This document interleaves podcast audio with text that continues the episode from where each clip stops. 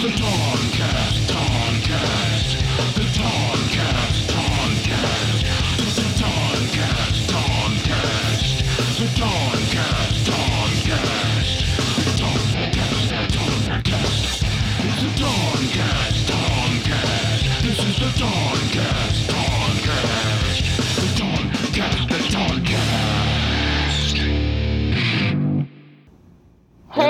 everybody, what's happening? You're listening to the Toncast. I'm your host, Crixley, and today we've got someone very, very special to me. Uh, we actually worked together at a studio. Uh, he had a show called Film Pigs, which was awesome, and they had like one of the coolest sets I've ever seen with like 50 year old candy in it. So, like, every time I went in to record my own podcast, they were like, Don't eat the candy. I was like, I'm just looking. yeah, You know, I'm like, I'm just looking. Don't eat the candy. Uh, he's, he's also been in. If you're if you're familiar with the show, Just Add Magic, American Vandal. Uh, one of my other favorite shows was uh, You're the Worst, and he was uh, Vernon Barbara, Doctor Vernon Barbara. The the doctor. You had the what was it? The trash?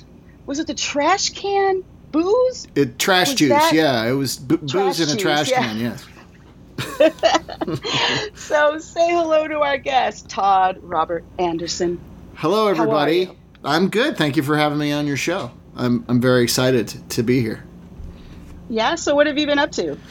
Uh, well, it's been very hot, so uh, I've been hiding inside. Um, I've been utterly stressed out about uh, sharing this house with my 14 year old boy uh, all the time as he distance learns. Uh, he just started his freshman year of high school yesterday as a distance learner, and it's been stressful because we're we have spectrum. We're uh, Oh yeah, I we're, heard about uh, this. on the spectrum, as they say, um, which means we're given to sudden fits of anger due to our uh, our internet service. So it pops out, it pops on, you know, and he gets popped off of his Zoom meetings like he's in the middle of class, and we've had a couple like panics where I'm trying to figure out how to get the Wi-Fi working again for it's just been it's been insane and not getting the emails. And my wife is a school teacher. Uh, she teaches in elementary school and they're distance learning and she's like been on the other end of it. So I'm on the parent end and she's on the teacher end where people for whatever reason they don't get the email with the meeting invite or they they can't figure out how to get the Zoom to work. You know it's all it's just all bananas Well, my hope would be, I mean, because I, I I know what your wife's going through. I actually studied to be a teacher and then realized, uh, you know, they say, and she's probably heard this too. They say that within the first six months of actually teaching, you'll know whether or not you're going to be a teacher for the rest of your life. And for me, that wasn't the case. For me, it was just, um, I think, I don't even know. I think I just kind of remembered that I wanted to be an actor, and you know that's what I was coming to California to do, not to be a teacher. And uh, so I stepped away from it. But I can certainly understand the stress. My hope would be just because there is so much access to social media. Sorry, I have a Chihuahua who keeps banging the bottom. you know, Gizmo. Gizmo's like he does the mommy, mommy, mommy, mommy, mommy. Like he'll just sit there and he'll just completely scratch at my belly yeah until I go whack, and he's like, "Hi." Um, Well, at least it's not bad on the is that they're mic because because I have a cat, and if she wants attention, she will incessantly meow incessantly. I call her my uh, my podcast cat. She's like a bodega cat, but for podcasts because she frequently appears. Yeah. that's what I used to take Gizmo with me all the time to my podcasts. Uh, uh, but but uh, sorry, I keep rattling. Um, my my hope is is they're re- a they're recording the Zoom sessions because you can do that. You can record your Zoom session, and b that they're like I wish YouTube would maybe come up with a way to help these teachers or Vimeo or somewhere where they can then take those Zoom meetings and upload them so that the kids, you know, even, you know, for me, I'm a very visual person and I'm a hands on person. So, like, when I was in college, I would have a lot of problems because I wouldn't take notes because I would rather listen and see what was happening. Um, but I did realize that if I could actually see a video and do it at the same time, that it helped my situation out a lot. Um, and I think that's what a lot of kids are missing now is because they can't really like if they're doing the free Zoom, you only have like 40 minutes, so it's not like they can raise their hand and say, "Hey, can you can you please explain this again?" And there's so many kids out there that already have this like anxiety when it comes to asking questions or you know test anxiety but especially questions and, and in front of their peers because you always get that one kid that you know you raise your hand and you're like sorry can you explain that? You're like geez what are you stupid? You know so like and that's why in one way i do like being the, the kids are being done online like this because we have to but at the same time for me uh, I feel like if a kid, if a child is homeschooled, they're missing some of that social interaction.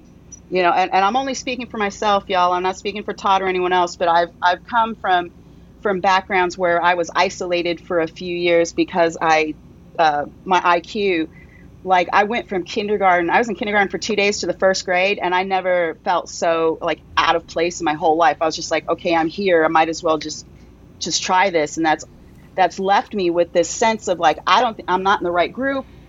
Um, I don't think I belong you, here. You you got you got sent a year ahead. Is that what you're saying? Yeah, they wanted to send me two years ahead, and my dad the, to second straight to second grade, and my dad was like, no, um, like he was almost on the fence about letting me in to that first year uh, into first grade, and for me, it kind of backfired because. Uh, because of being on the spectrum and, and, and these things, I get bored super fast. And once I get bored with something, I'm over it. I'm done. Right. Um, and it could be something that I've loved for ages, uh, but I get bored, I'm done. And that's kind of what happened with school. Um, it was just I got bored. So it, and they, they didn't know what to do with me. So, you know, finally my principal, when I went, when I transferred to high school in Hawaii was like, she doesn't need to be here. like, Right. like you could go to community college and, you know, at least, and the thing that got me to go to college was he said this, you can program what time you want to get up in college. hmm So if you don't want your first class to be until like eleven thirty, if you want classes up until nine o'clock at night, do that. And that was the thing that kicked in. I was like, all right, screw it, I'm going to college. So I, I totally know what your son's going through too, and plus he's missing out on this whole experience that you and I had. Like I went to high school in the '80s. I wouldn't give it up for anything. My high school life was was pretty much like 16 Candles and Pretty in Pink and stuff like that. And he's not getting that same experience right now. You No. know, like I, I, my heart broke for all the college students and all the high school kids that didn't get to graduate. Like they graduated, but they didn't get to graduate like I graduated or you graduated, you know? Yeah, yeah. Uh, that I mean, it's it's messed up, but I I do think it's necessary. I don't think that the ultimate fallout of not having been to your graduation ceremony is going to have any real psychological effect long term. As far as s- s- being social, part of me was like, is heartbroken that he's because his high school is really cool. Uh, you know, it's a charter school. It's an arts and science school. You know, they have a TV studio and a great theater program. It, it looks like I would have been in heaven if I had gone to high school there. Me, freshman year, uh, going the first day was terrifying. I was just uh, concerned about all the people who were going to now beat the shit out of me because I was going from, you know, Yeah, because we were senior bait. yeah, I, I I was going from a, a junior high school where I got beat up plenty to a place where there were twice as many potential beater uppers.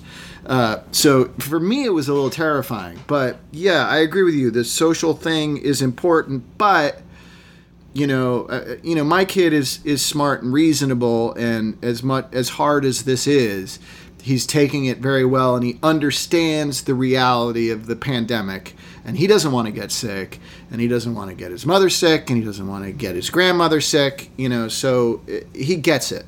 Um, No, I totally agree. I don't think any of these kids should be in school right now. I just, I completely empathize with their plight, but uh, I just kind of went off the rails a little bit because the whole thing for me was, uh, you know, eh, maybe seeing if these teachers are are archiving their classes. I know it's a pain in the ass, but it would be good, especially for some of the, you know, like math. Like math would be one that I would I would immediately ask, "Can we record this?" Or maybe like the you know, or the child like because you have the ability to record. I think on your end of on the other end of Zoom, if you're not the host, I think you just have to ask permission or something, right? I think so. Yeah. Well, and and I know that my wife's school, uh, they use, uh, or at least they're they're using the paid version of Zoom, and I think they're getting the like Pro Zoom or whatever it is. So she doesn't have limits to recordings, uh, and it, it's my understanding that she is recording her classes. Uh, so anyone who has a tech problem, that she can you know s- send get them a link to that uh, video. Uh, but like we were saying off mic before we started recording, Zoom is not like their recordings can get wonked by internet connections or whatever Yeah. else. So it's not entirely reliable, but uh, uh, she she does do it. So so she's ahead of the game there. Yeah, absolutely.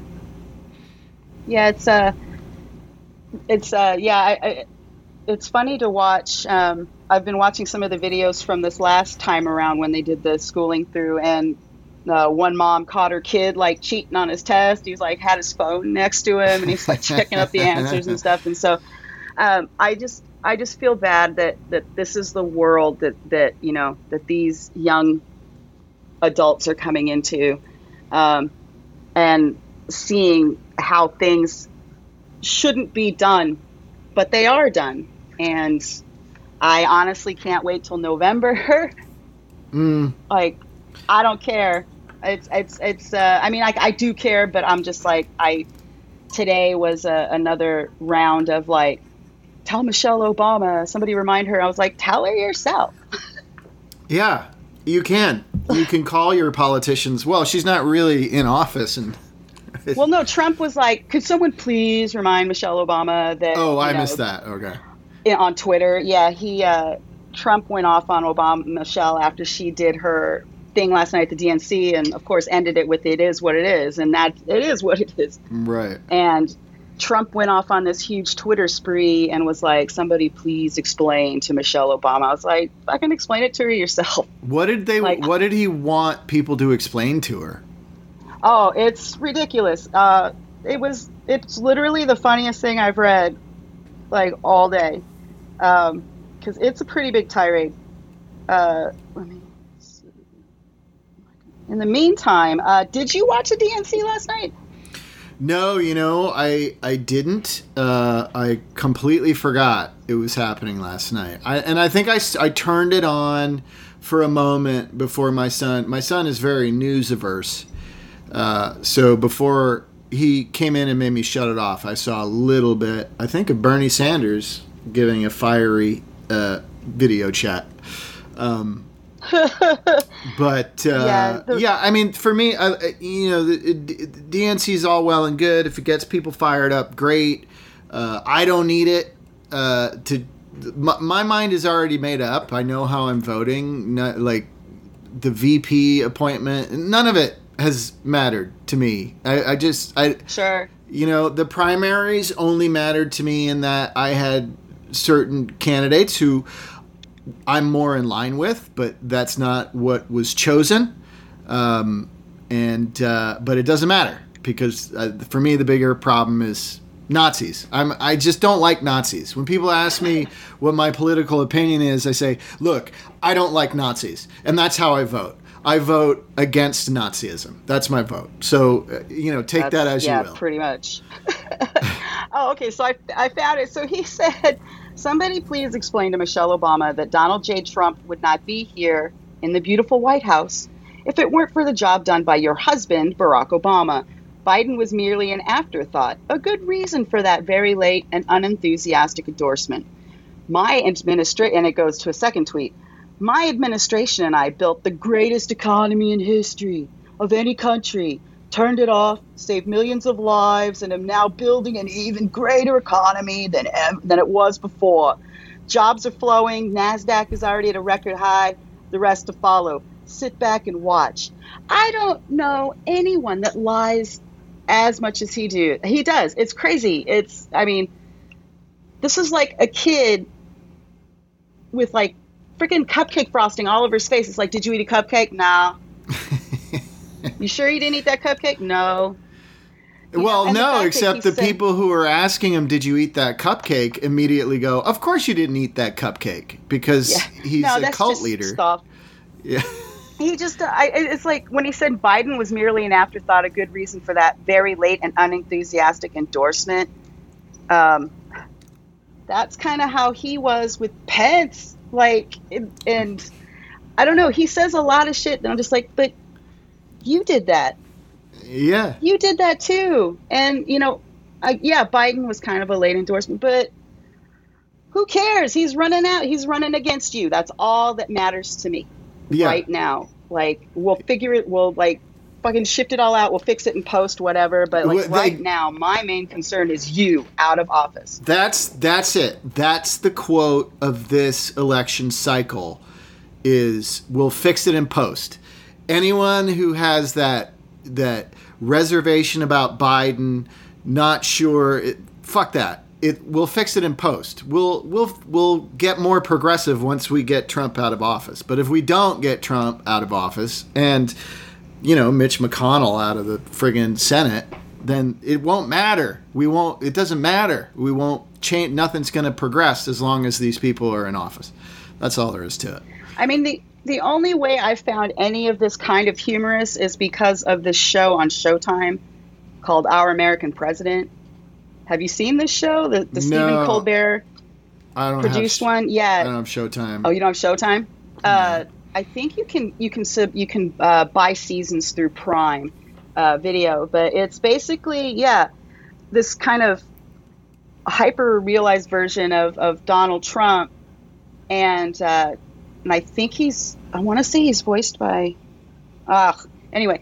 So, um, but they've got people in there like Griffin Newman as Jared Kushner and, and like William Sadler and all these people, but it's basically almost real time compare as to what's going on. So like this last season, they covered the impeachment and uh, Pence, the character that um, and Mike Pence's character, basically just flips out at Trump and is like and, and is like.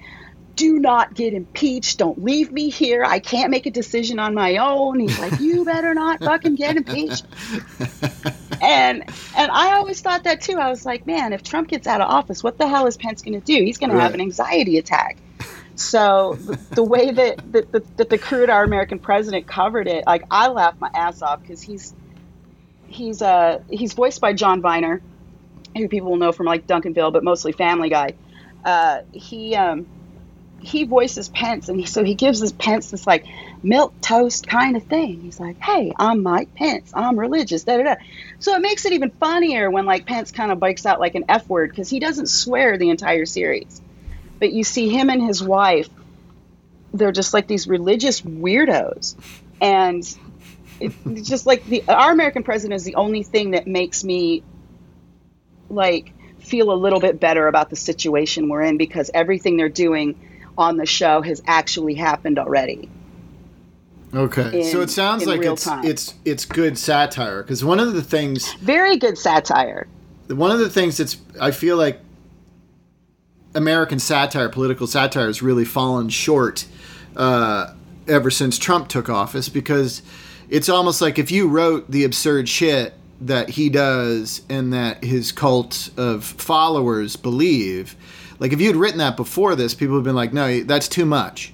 That, that nobody's going to believe that it's it's not going to register so it's I think it's I think it's just hard to write satire right now because it's so insane and it's not it's like we were going to do this uh, last week and we had to reschedule and i remember we were talking about like hey let's make jokes about smash mouth you know talk about the smash mouth situation. Oh, and yeah. and that was like a week ago. And it already feels like it was years ago. It's like oh we can't talk Yeah, about the smash mouth thing now because it's so it's like old.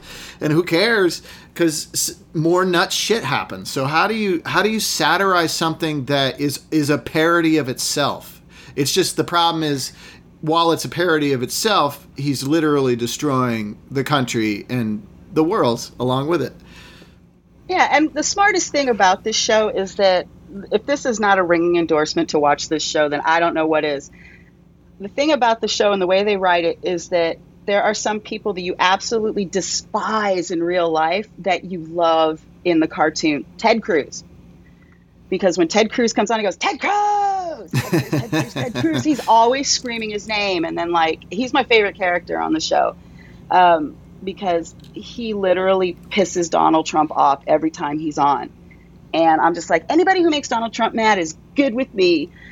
Uh, and then Ivanka's character as well, like everything's about her, no matter where she is, and it's like her business. And she calls Jared Jarhead, and she talks like this. And then like Eric has like this huge cleft palate, and he's kind of like um, he's like he's like Meg from Family Guy. Like everybody in the Trump family, like he is the Meg. Uh huh. Uh, but I, yeah, if you can, if you're willing to buy it on on Amazon Prime, yes, you can buy the seasons, or just subscribe. Or if you subscribe to Showtime, like Showtime's got some great stuff. Showtime should buy my show, actually. Um, but uh, uh, I wanted to ask you something um, because this is something that's very, very present right now. I have friends that are actually going to lose their insurance at the end of this month. Uh, Mm. The shady, shady business that SAG has pulled with the health insurance and the timing of it. And, you know, so where are you sitting on this right now? Because this has got to be stressful for you. Uh, yeah. I mean, I I've been in a stressful place really since 2019. Like 2019 was not a good year for me uh, uh, professionally, uh, and tripping into this year, obviously, uh, it's it's like a one-two punch. So I was already like, am I going to qualify? Because SAG has, as you know, but tell your listeners, you know, the there was uh, uh, two plans in SAG. It was a two-tier health plan, and there was Plan One and Plan Two. Plan One had more to it. It had, uh, you know, eye doctors, uh, better dental, all that stuff.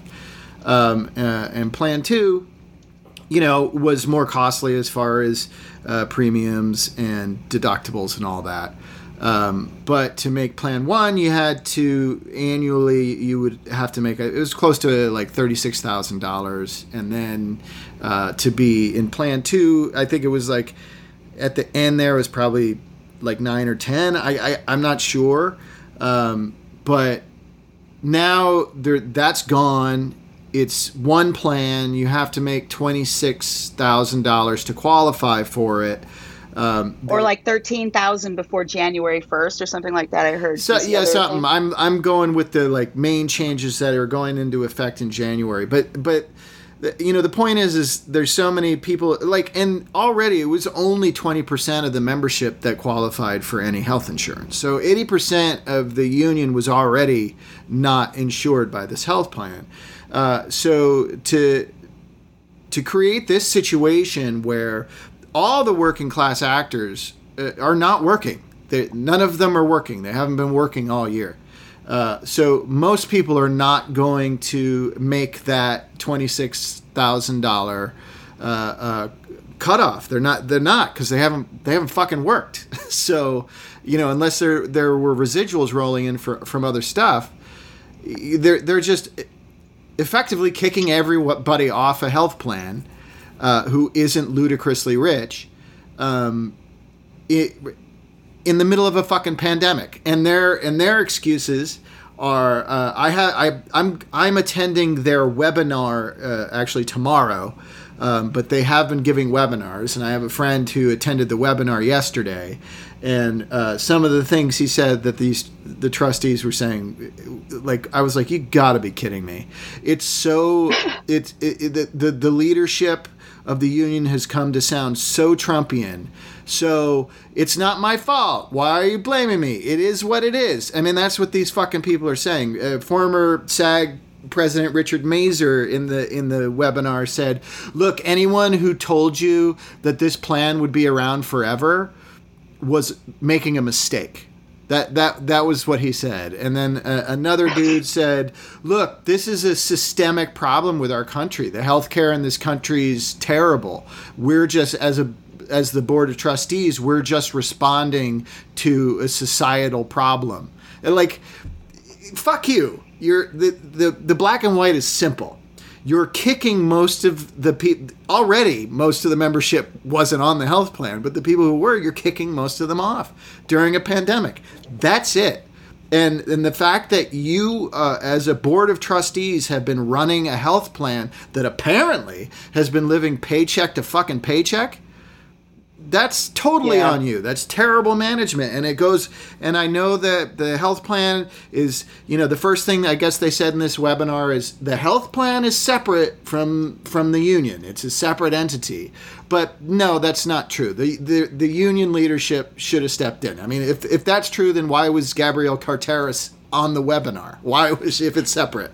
So I think I think the leadership of the union is just has ha- is it, it, whether it's incompetent or corrupt, it doesn't matter. They failed. This is a failure. Yeah.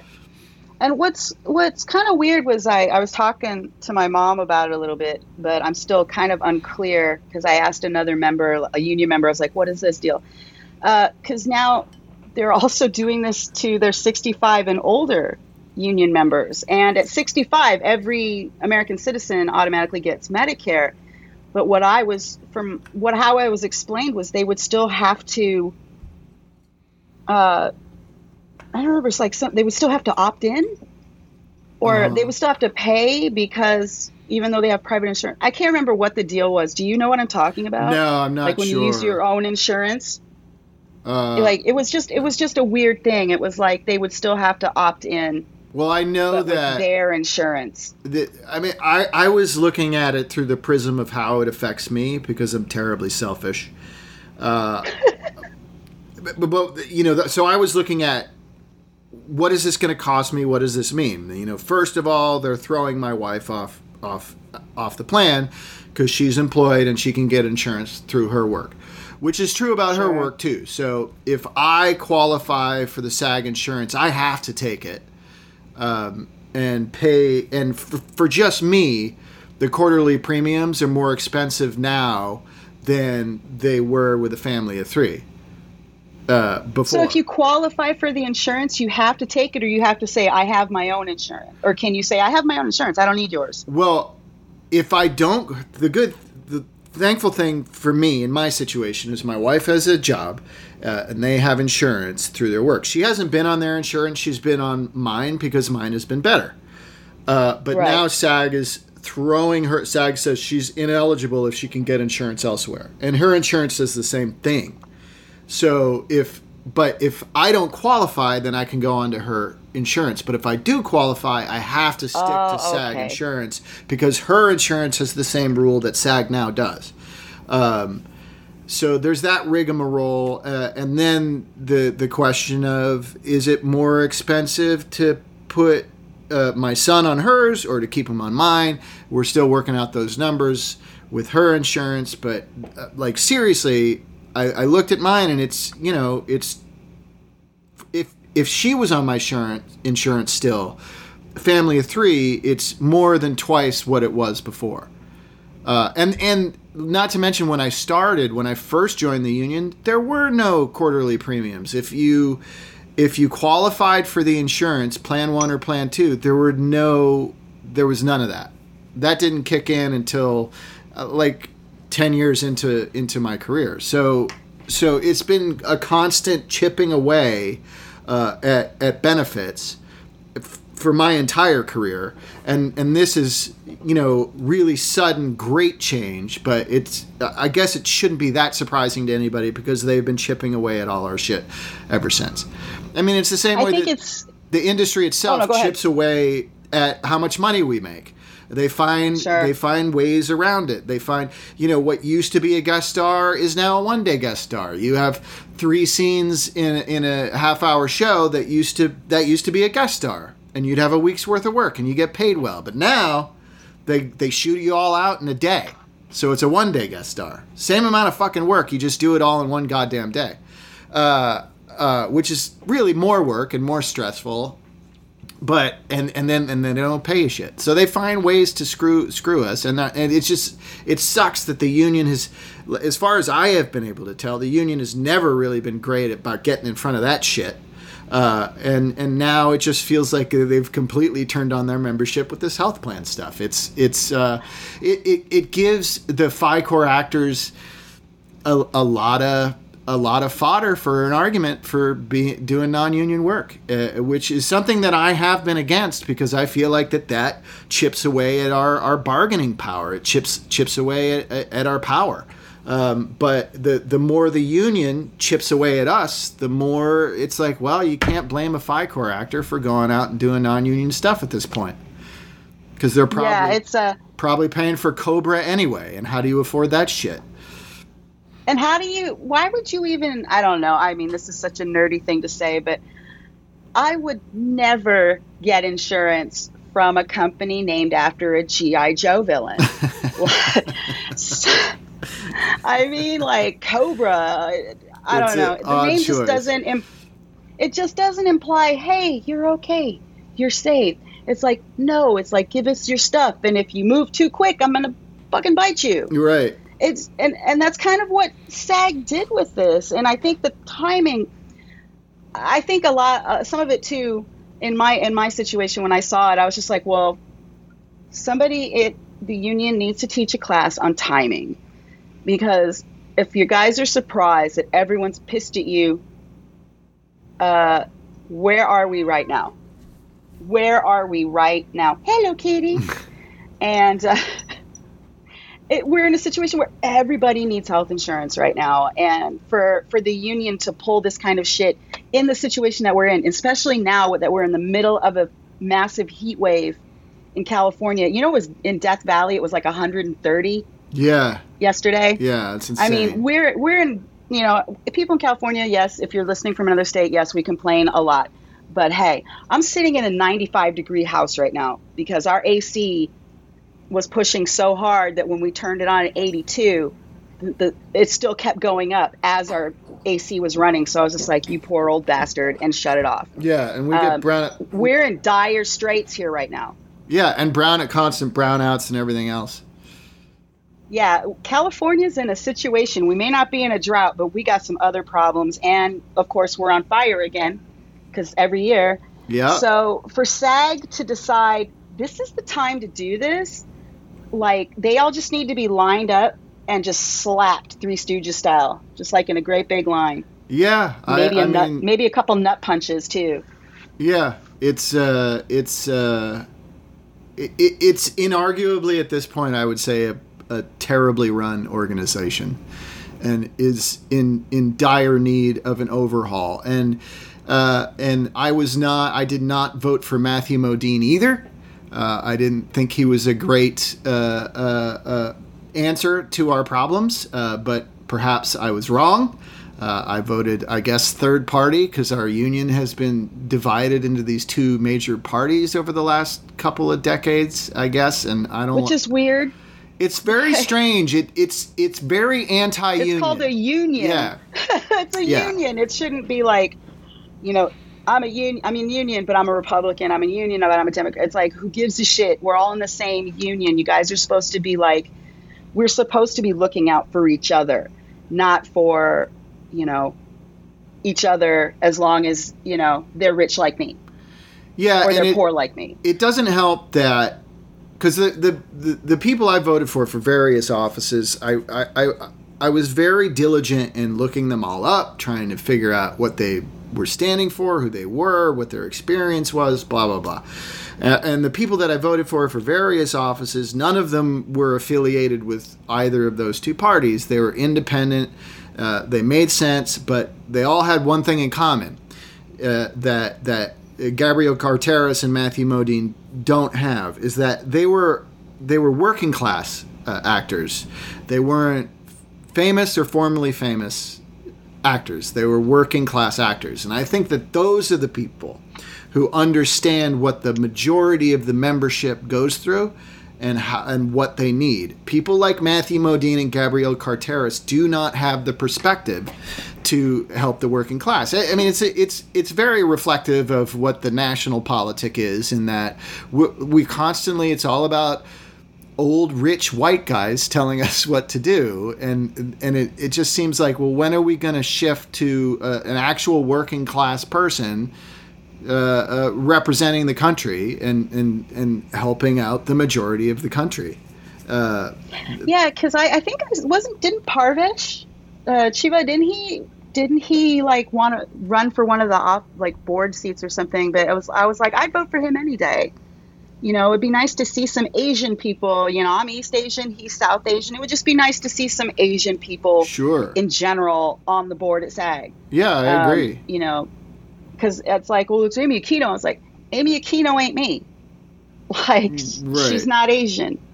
You know, uh, it, it seems like, uh, and not just with SAG, but with everywhere.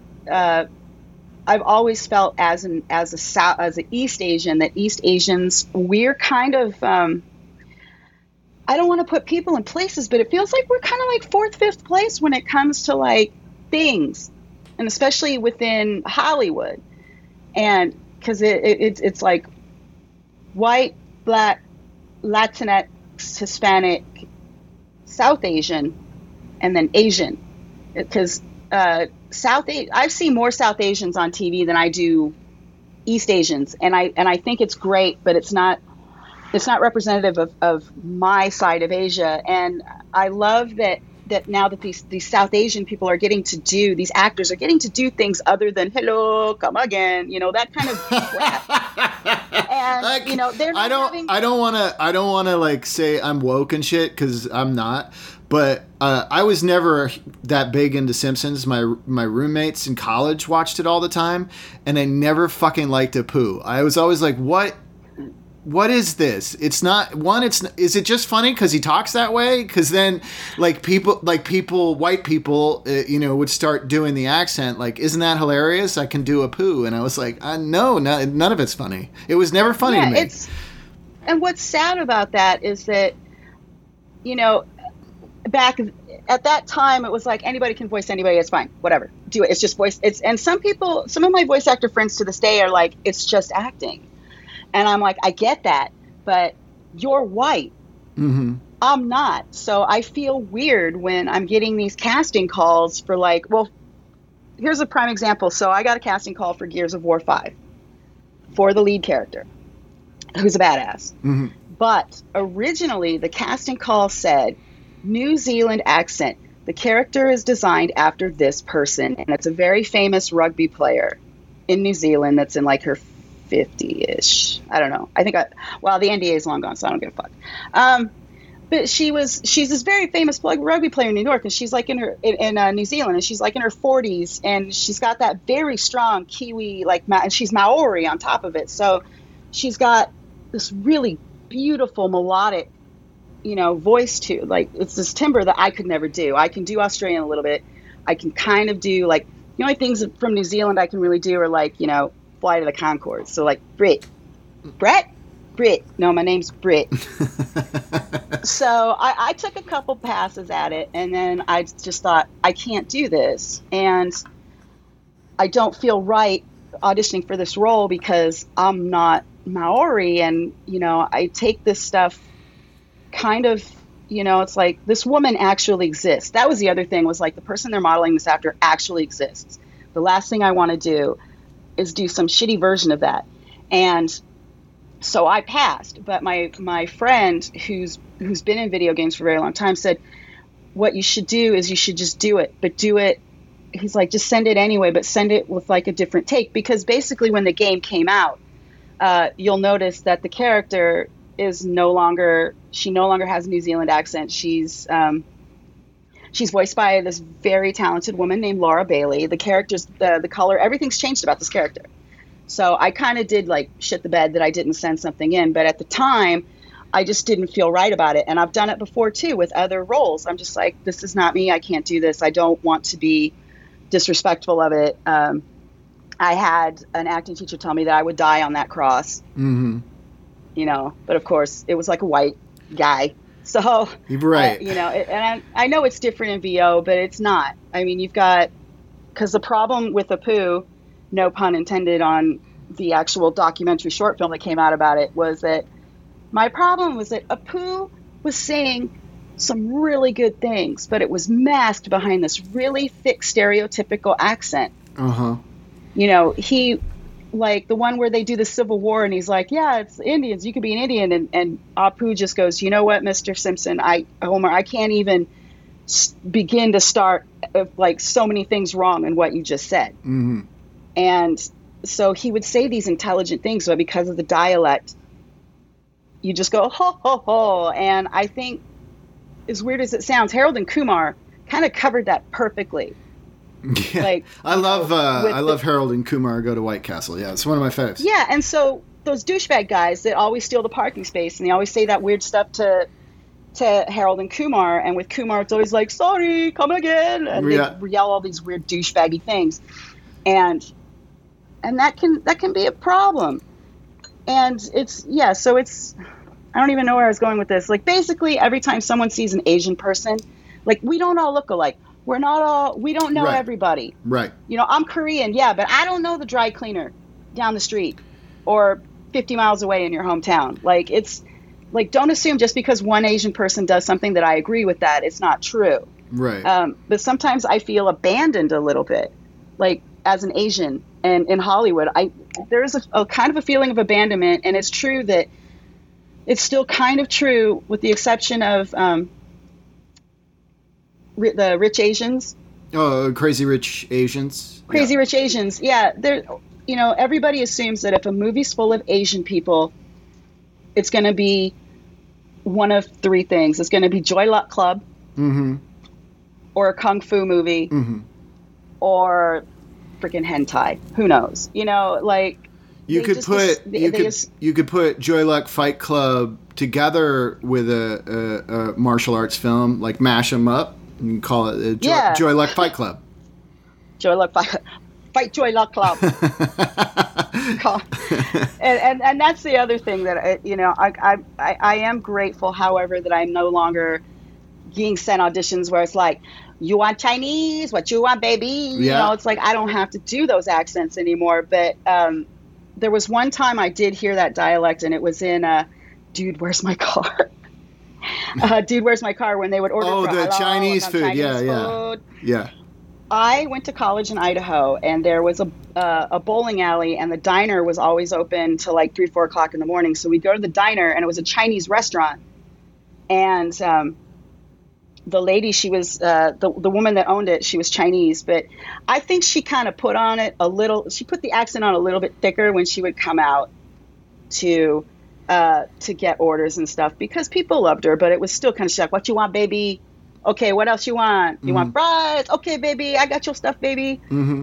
Uh, and sometimes, you know, in a weird place like Idaho, it's weird to to to feel like I'm code switching. And for those of you that are kind of like, what's code switching? Code switching, I think the best example of code switching would be like, uh, I'm pretty sure everybody's seen Office Space, but code switching was when, um, you know, David Herman's listening to gangster rap in his car on the way to work, and then the black guys pull up next. He like turns the volume way down, and then once And rolls up Um, his or window. like- yeah. Yeah, and or like when you see Key and Peele are pr- really good examples of this too on their on their series where they had one where the guy's like talking on the phone like Key, uh, Keegan's like, "Yeah, baby, I got the tickets for the orchestra, like front row, everything." Da, da. And Jordan comes out on his phone, and all of a sudden it's like, "Yeah, baby, I got them tickets. Yeah, yeah. So I got them tickets. Shit. Yeah, I got them. I got them." And, and Right, Jordan's right. like, "Yeah, bro." Blah blah blah. And then all of a sudden, as they walk away from each other, Jordan's like, "Oh my God, Christian, I almost got mugged." So it's you know like I feel like sometimes when I'm somewhere I have to code switch a lot, and um, in LA I feel like that too because I'm I'm a, I'm ethnically ambiguous, Mm-hmm. Which means I, I get a lot of calls for like um, for a lot of Hispanic roles and stuff like that. And normally, if this was about 15 years ago, I'd be like, sure, no problem. But now it's a problem. Like even for me, when I see Ken Jeong, who's Korean, playing you know Señor Chang, who's Chinese, it still feels like, even though I love Community, a lot of these shows, it, it's still I feel like Asians are still interchangeable Right. Because you know uh, Kais, James Kyson Lee, who was on Heroes, he played a Japanese guy. He's Korean too. Mm-hmm.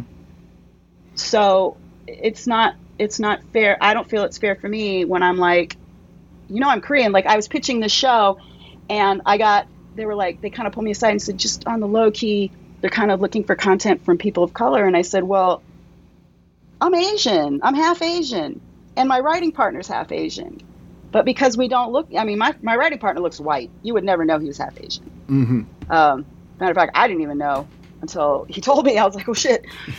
oh, kitty, kitty. Yeah, it was a cat is just kitty. He- it he- all he's- up in your face. He's done puking on my carpet, so he thought I'd get up and get on my back. I don't know about. See, cats. I, I would love to have a cat someday. Like my dog loves cats, but here's the thing about cats. Everybody says they're independent, but it's like, why do I got to clean your shit box? And then if I get mad, if you get mad I didn't clean it properly, I'm gonna go take a fucking turd and put it on your bed. Or, Yeah, they do do my, that. My, my, yeah, my biggest argument for why I have a dog is like, at least when a dog pukes, it has the courtesy to come back and like eat it. when a cat pukes, it just fucking pukes and then looks at you and just goes and you know, like, well, like, what are you gonna do? Like, at least with puke, if you leave it there for a couple seconds, I don't do that, by the way. But if you leave, you know, I've had times where my my big dog would puke, and I'm like, I go to get the broom and stuff to come clean it up, and it's gone. Yeah. So I'm just like, all right, Yeah. cool. Yeah. Hey, Plus, they don't. Burrows, go puke in your go bed. eat your puke. Go eat your Yeah. puke. I don't want to clean that They'll up. puke in your bed. They'll puke on the stairs. They'll puke in your laundry and your shoes. Like, I got I a question for you pissed on my uh, about the uh, the Asian Hollywood experience. Did you ever see the Crank movies with Jason you know, Statham? I, I didn't. I didn't. But I've I've seen some other ones that I'm just like, come on, really? Like Sin City is really like kind of toes the line. Uh, well, in Crank, the reason why I ask in Crank Two High Voltage, uh, they they there was. Uh, uh, I mean, this is this these movies are are not uh, correct. I know it's something any- like he has to keep his heart rate at a certain, Yeah, and it- certain yeah, and like speed, but with a heart. Yeah, and they're wildly inappropriate movies. So there, there, there's a lot of political incorrect humor that it that it it, it tap dances uh, on the line of. Uh, but one of the things that they did, which was funny to me, and I wonder if if it if it if I'm racist because I thought it was funny. That's why I'm asking. But the, what they did was they had uh, they had this Asian gang situation, and they hired a, a, a bunch of Asian actors who could speak uh, languages, other languages than English, but they were all diff- from all different parts of the world.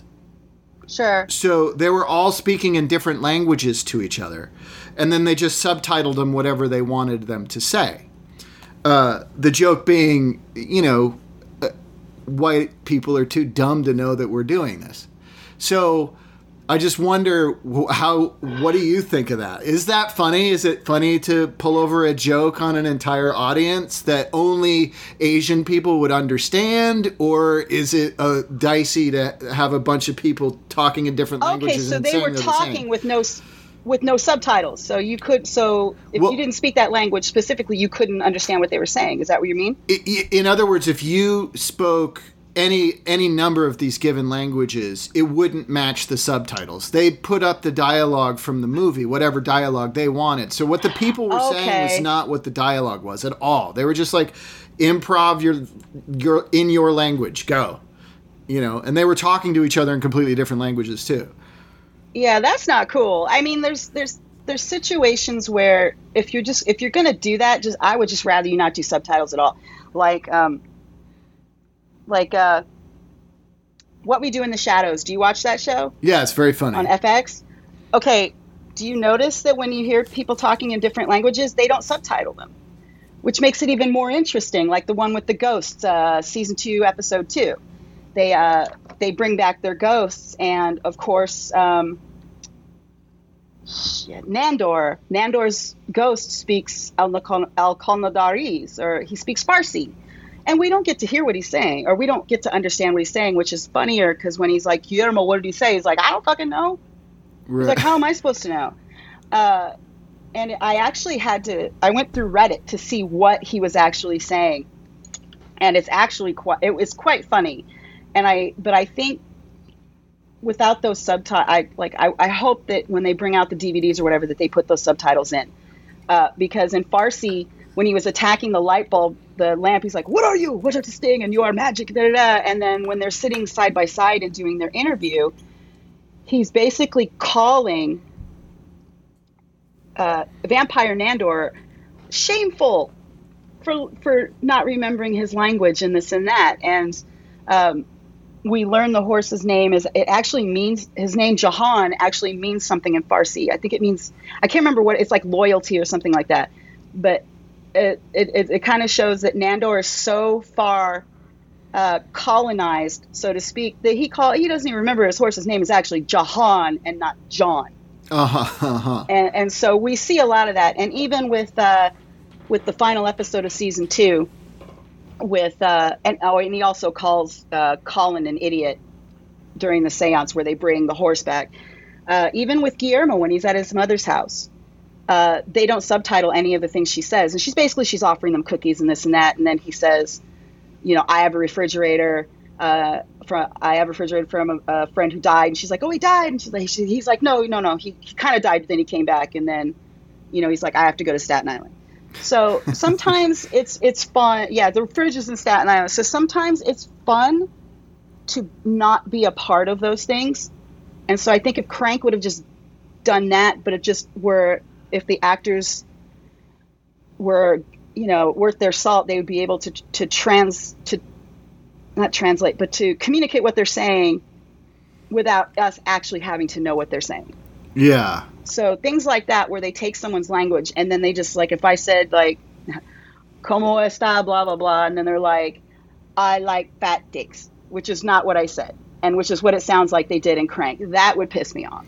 Well, it piss me off wasn't. no. It wasn't that they were taking what people were saying and translating it as they saw, as what they thought they were saying. It just what they they were weren't- sa- it what they were the saying didn't stuff. matter. They were just yeah, because it was a foreign language. But the only way you would pick that up is if you.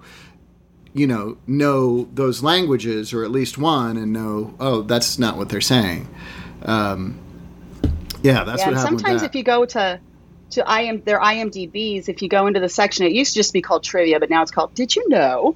Uh, if you go into that Did you know section, sometimes it will say uh, it will it will translate what was said in Oh, those okay. parts that, that aren't yeah, so you can actually read what was said. Um, yeah, because if you're just and and if they don't tell their their transcribers this stuff, it sucks. Like I've worked in transcription, I'll never fucking do it again. It is the most tedious thing on the planet because not only do you have to uh, write down what they're type out everything they're saying, but you have to also include pauses. And if they go, um, uh, shit, let me start again, then you have to type all that in and then do it again. And it's like, you know, like 15 minutes of them talking can it, it can almost it can take if you're worth I don't know it, it would usually take about an hour to two hours to, to transcribe. So, you know, so Hollywood, of course, in their infinite laziness, will send out their scripts already to the transcription places. Um, but what's funny about that is that sometimes the show makes changes before it comes out and they don't tell the transcription people. So if you watch shows like Scrubs, you'll actually see different dialogue than what was in there in the first place. Huh. Uh, or you might read the original dialogue, but then they say something different and it gives you a whole new perspective on what's going on. I see. Um, so it's just, ugh. I mean, it's always going to be like that. It's like the difference between spelling hoe, like that hoe over there, or the hoe that you used to dig with. Like it's H O, people. and then the hoe you used to dig with is H O E. It's going to be the your and your thing forever with the word hoe. yeah, people aren't really good at that. I, I you know, it's funny uh, talking about. I I got a job early in my career on a show called Becker. No, I know that show. it's all Ted Danson, right? Yeah, and I went in. uh, It was like a last minute audition, right? And I have no idea what happened or why this was the case, but the, the it was the same you know the same day audition. You got to get down. You got to get down to the studio and read for the producers on this thing right now. Oh, okay, I'm desperate. Here I go. And I'm I'm in the waiting room looking at the the sides, you know, because you had to go there to get them because it was that last minute. And the sides were it was for a, a Chinese menu delivery guy and all the uh, dialogue was written in broken English. Like the bit was broken English, but they maybe someone That went. was me. Maybe someone went, "Hey, you know, this seems racist," and they were like, "Oh shit, we can't have that." But you know, this is like the turn of the century, so.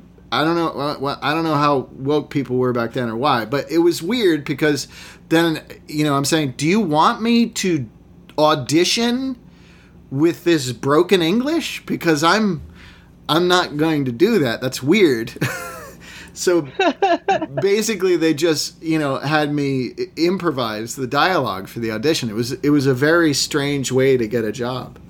Um, It's yeah, but what what dialect were you using? Was it like Russian? no, no, or it was a Chinese No, they guy were like- with it was written as a, a Oh, Chinese shit. man with broken English and then they they brought in a bunch of white dudes at the last minute to, to take the place of the guy. It's so weird. Like when when white like you get and it's mostly kind of older Hollywood and I hate to like when I say older Hollywood, I'm talking like 40, 50 year olds, people that are like my age cuz I don't know how old you are.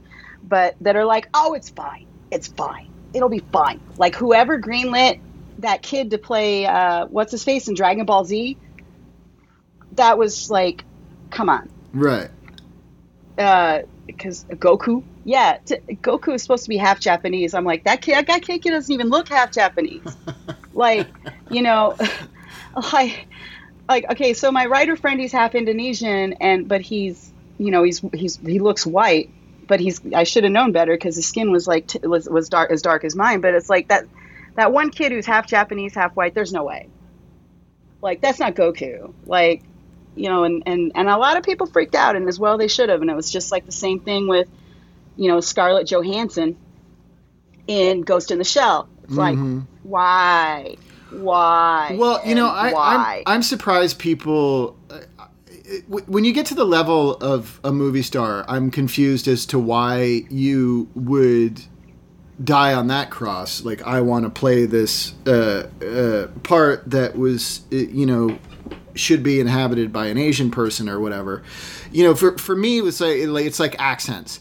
I don't I don't generally uh, do them. If if someone wants me to audition for a show with an accent, I generally say no, no, find somebody from the friggin' country uh, who has the accent because. We don't need to do that anymore, and I know I know that the, there's that argument like it's acting, we're inhabiting other characters, and I'm like, fine, but would you, you know, if somebody wanted you as a white person to play a black person, would you? No. You you you wouldn't unless you're absolutely out of your fucking mind. So so I, I also don't I don't like it when British people do American accents because most of them suck at it.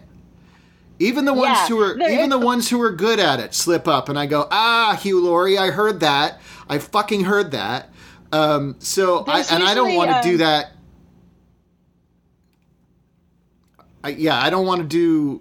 I, I don't want to do that to people. I don't want to have people uh, like play a British guy and have that take people out of the story.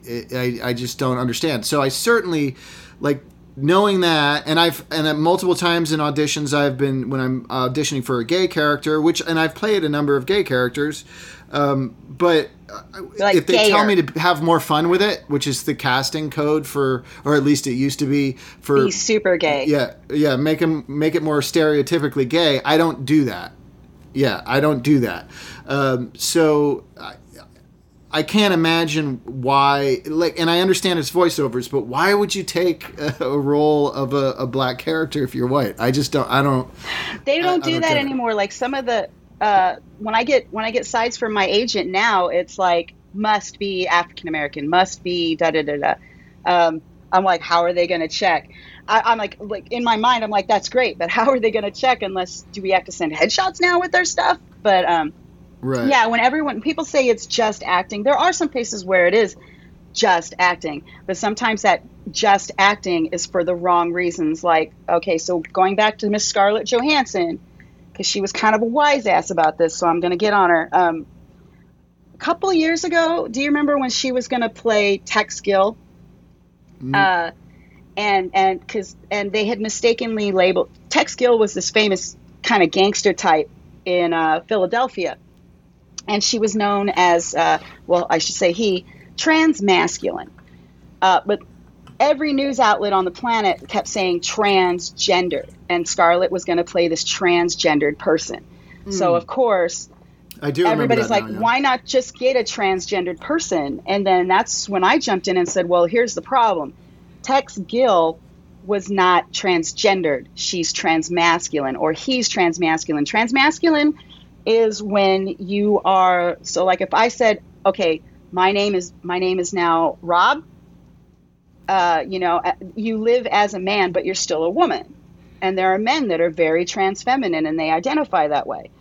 And what's and so that is acting yes i mean there's plenty of straight people that play gay plenty of gay people that play straight that's fine but what i my feeling was was when you look at the character she was going to play it felt to me like she was trying to pull the quote unquote ugly for oscars like what nicole kidman did with the hours charlize with monster um, and so that to me just smacked of I want to play this character because I just, you know, he's so, ug- you know, um he's so ugly. I'm going to have to like, you know, and she, uh, that I'm going to win an Oscar for this for fucking sure. But she was like, things that she wasn't willing to do, like she she's going to wear a fat suit and this and that. And I was just like, uh, but the thing was, was when you looked at Tex Gill,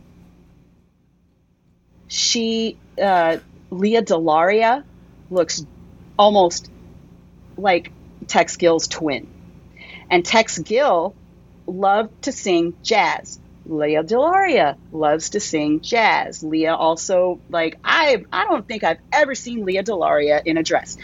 And if you're going, who the fuck is Lea DeLaria? Lea DeLaria was um, Big Boo on Orange Is the New Black. Uh, I started campaigning for her to get the role because she does. I mean, everything that Tex Gill kind of personified, Lea Lea DeLaria does as well, especially with the jazz singing. Like, if you've never, if you have a chance to see Lea live, do it. Like, fuck Jeff Goldberg and his like Mildred Snitzer Orchestra at whatever bar here in LA. Go see Lea DeLaria, and then go see Jeff Goldberg, Goldblum. You know, I support everybody, I guess, but Lea first. um, and so that's that's that's where the problem lies with me when it's like it's just acting. Yeah. There's other roles where yes, it's just acting, like Bryan Cranston being in a wheelchair for that movie that he did with Kevin Hart. Um, Sure. and a lot of a lot of disabled people were like, yeah, I was like, yeah, but that's that's a little bit different though. Like if you actually had someone, you know, th- sometimes it's a little more difficult that way, but it's just a matter of how much the studio wants to, how open they are. Like, thank God they got, you know, the kid uh, on Breaking Bad who had who has cerebral palsy, and and they they like highlighted that without going, oh look, our kid's a cripple or whatever. Right. Right. Like the, or Speechless. I loved Speechless. I thought it was such a great show. Um, I was on an episode of that show. yeah i just i mean it's it was a way to I, it, it just kind of baffles my mind still that we still have to present disabled people as harmless you know Yeah. or like back in the 50s where it was like well why was this black guy so much more revered than this black guy because he's i was like because he's the he's what we call the what do you call um harmless black man Right. you know it's like a magical a magical Negro. Is that the Yeah, phrase? Magical Negro, and it's like you know, or it's like Little Richard songs got even bigger when Pat Boone sang them. You know that because it was like it seemed less, uh, less non-threatening black man. That's the word I'm looking for. Non-threatening. So- okay. Yeah. Yeah. non-threatening black man. So it's it, it's it, and that's what we were raised on, and we were raised that you know I grew up near a military base, so I knew it was different. But we were raised to like through TV and and everything else, we were raised to believe that the darker the skin, the badder they have to be. They must just all be fucking gangsters, you know. And or like Asian people, the thicker their accent, like they, it, it, like the more stereotypical they are. Like I grew up in a different situation. My father was in the military. My mother and father met when he was in Korea during Vietnam, and uh, they. So I grew up on a military uh, around military bases and around military wives, where it was, you know, not unusual, and it was actually par for the course. If if you saw a white guy, like 90 percent sure his wife's going to be Korean, because because that's just how it was for me, and Uh, I had always grown. I'd always sure. grown up around black people, so it was like it, for me, racism was never a thing, which is weird. Growing up in a small place in Alaska, like black guys dating white white girls, white girls dating uh, or white guys dating black girls or Asians or whatever, it was never weird. And and for growing up in a farm town and never not never knowing what racism was until I actually moved was, My was kind of interesting. my friend uh, Joe Holt, who uh, I did his podcast, uh, which weirdly is the same name as your podcast, uh, and he he uh, he grew up uh, as the son of a military man, so he grew up on military bases, and he said the same thing uh, about the cross section of races that he grew up with uh, on a military base, and he said that that was that was the thing that he really loved about growing up in the military uh, was was that thing. Um, Yeah, it's that's interesting. you know sometimes you might be the only you might be the only asian kid in your class but it's it's you know or half but it's like uh, when i went to the junior high school because the way it used to be set up was that all the kids they either did elementary on the base or in the town that or in the small farm town that was seven miles away but all the kids from the farm town would go to the junior high school on the military base and then uh, all the military kids would come back into our town for high school. So, uh, but I, it's all changed now, I think. But um, so it was like it was nice to not be the only Asian kid. It was it was like the class would the classroom would be like dominated by half Asians. it was like it would be nothing to be in a classroom of like 16 and have like probably like eight of them be Asian American and then a couple of Native American and, and but we always had a cross section. I never felt like it was a a weird situation until I moved to a city. I moved to Fairbanks and there was only one black guy in the graduating class. Uh, and there was only two in the school. And one of them was the super his dad was a superintendent. No, there was like five. But it was just weird to go from like a, a pretty well mixture to like white with a few things sprinkled in. You know, and then mm. that's kind of yeah. where the Well, direction up- seems to be going. Yeah. No.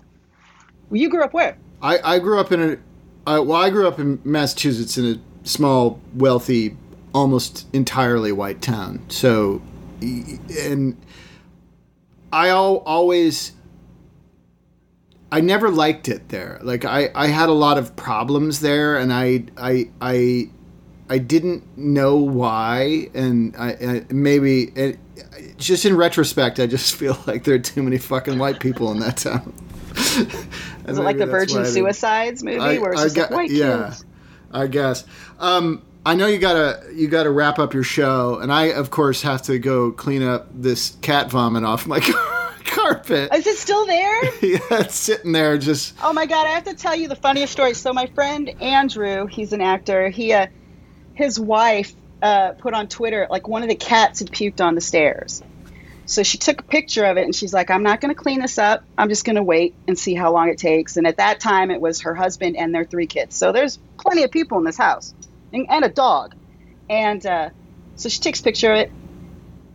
Comes back about four or five hours later, takes another picture, still there. Because she's like, I'm waiting to see how long it takes before one of these guys notices it and cleans it up. and I think at the end of it, it had been there overnight, and and no one had touched it.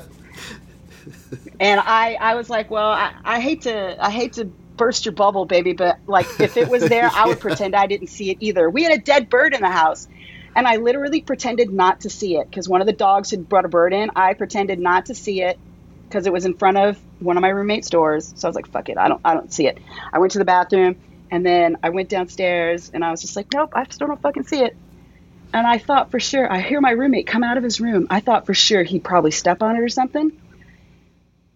And I hear him go downstairs and, and take a shower. I come out, bird's still fucking there. So I ended up having to throw it away. But that bird literally sat there for like four or five hours. And I put it on Instagram. So if you want to see that dead bird, it's my Instagram is at CR1XLEE. Um, but it is a real dead bird. I did not enjoy touching it with gloves. I'll gloves. I wore gloves. Anyway, so Hey, can I plug something before uh, you you finish your show? absolutely, you plug anything you want. Well, I uh, wrote and self-published a novel through uh, Amazon uh, called The Headache Man. It's a horror novel uh, about a guy who has chronic pain that only goes away when he kills people. So uh, I just wanted to let people know to to buy my novel, The Headache Man. The Headache Man. Yeah, That sounds awesome. Actually, I, I'm gonna get that. please. Is it available on Kindle or? Yeah, it- there's a Kindle edition and a paperback. You can get whatever you want. You can have whatever you like. Well, Todd, thanks for being on this show. I really appreciate it, man. Thank you for you having me. I. I learned so much. Uh, I, it's it's great to have to understand the Asian experience in in acting. It's it's. I mean, I, I I'm aware of a lot of the hurdles, but it's it's cool to have them, you know, made more explicit in my head. It's very interesting. And for you listeners, you know, you may not agree with everything I say, or you may not agree with everything, you know, I do, but I just want you to know that I love you, and it's okay to have differing opinions. If we all sang the same note, it- would be boring as shit.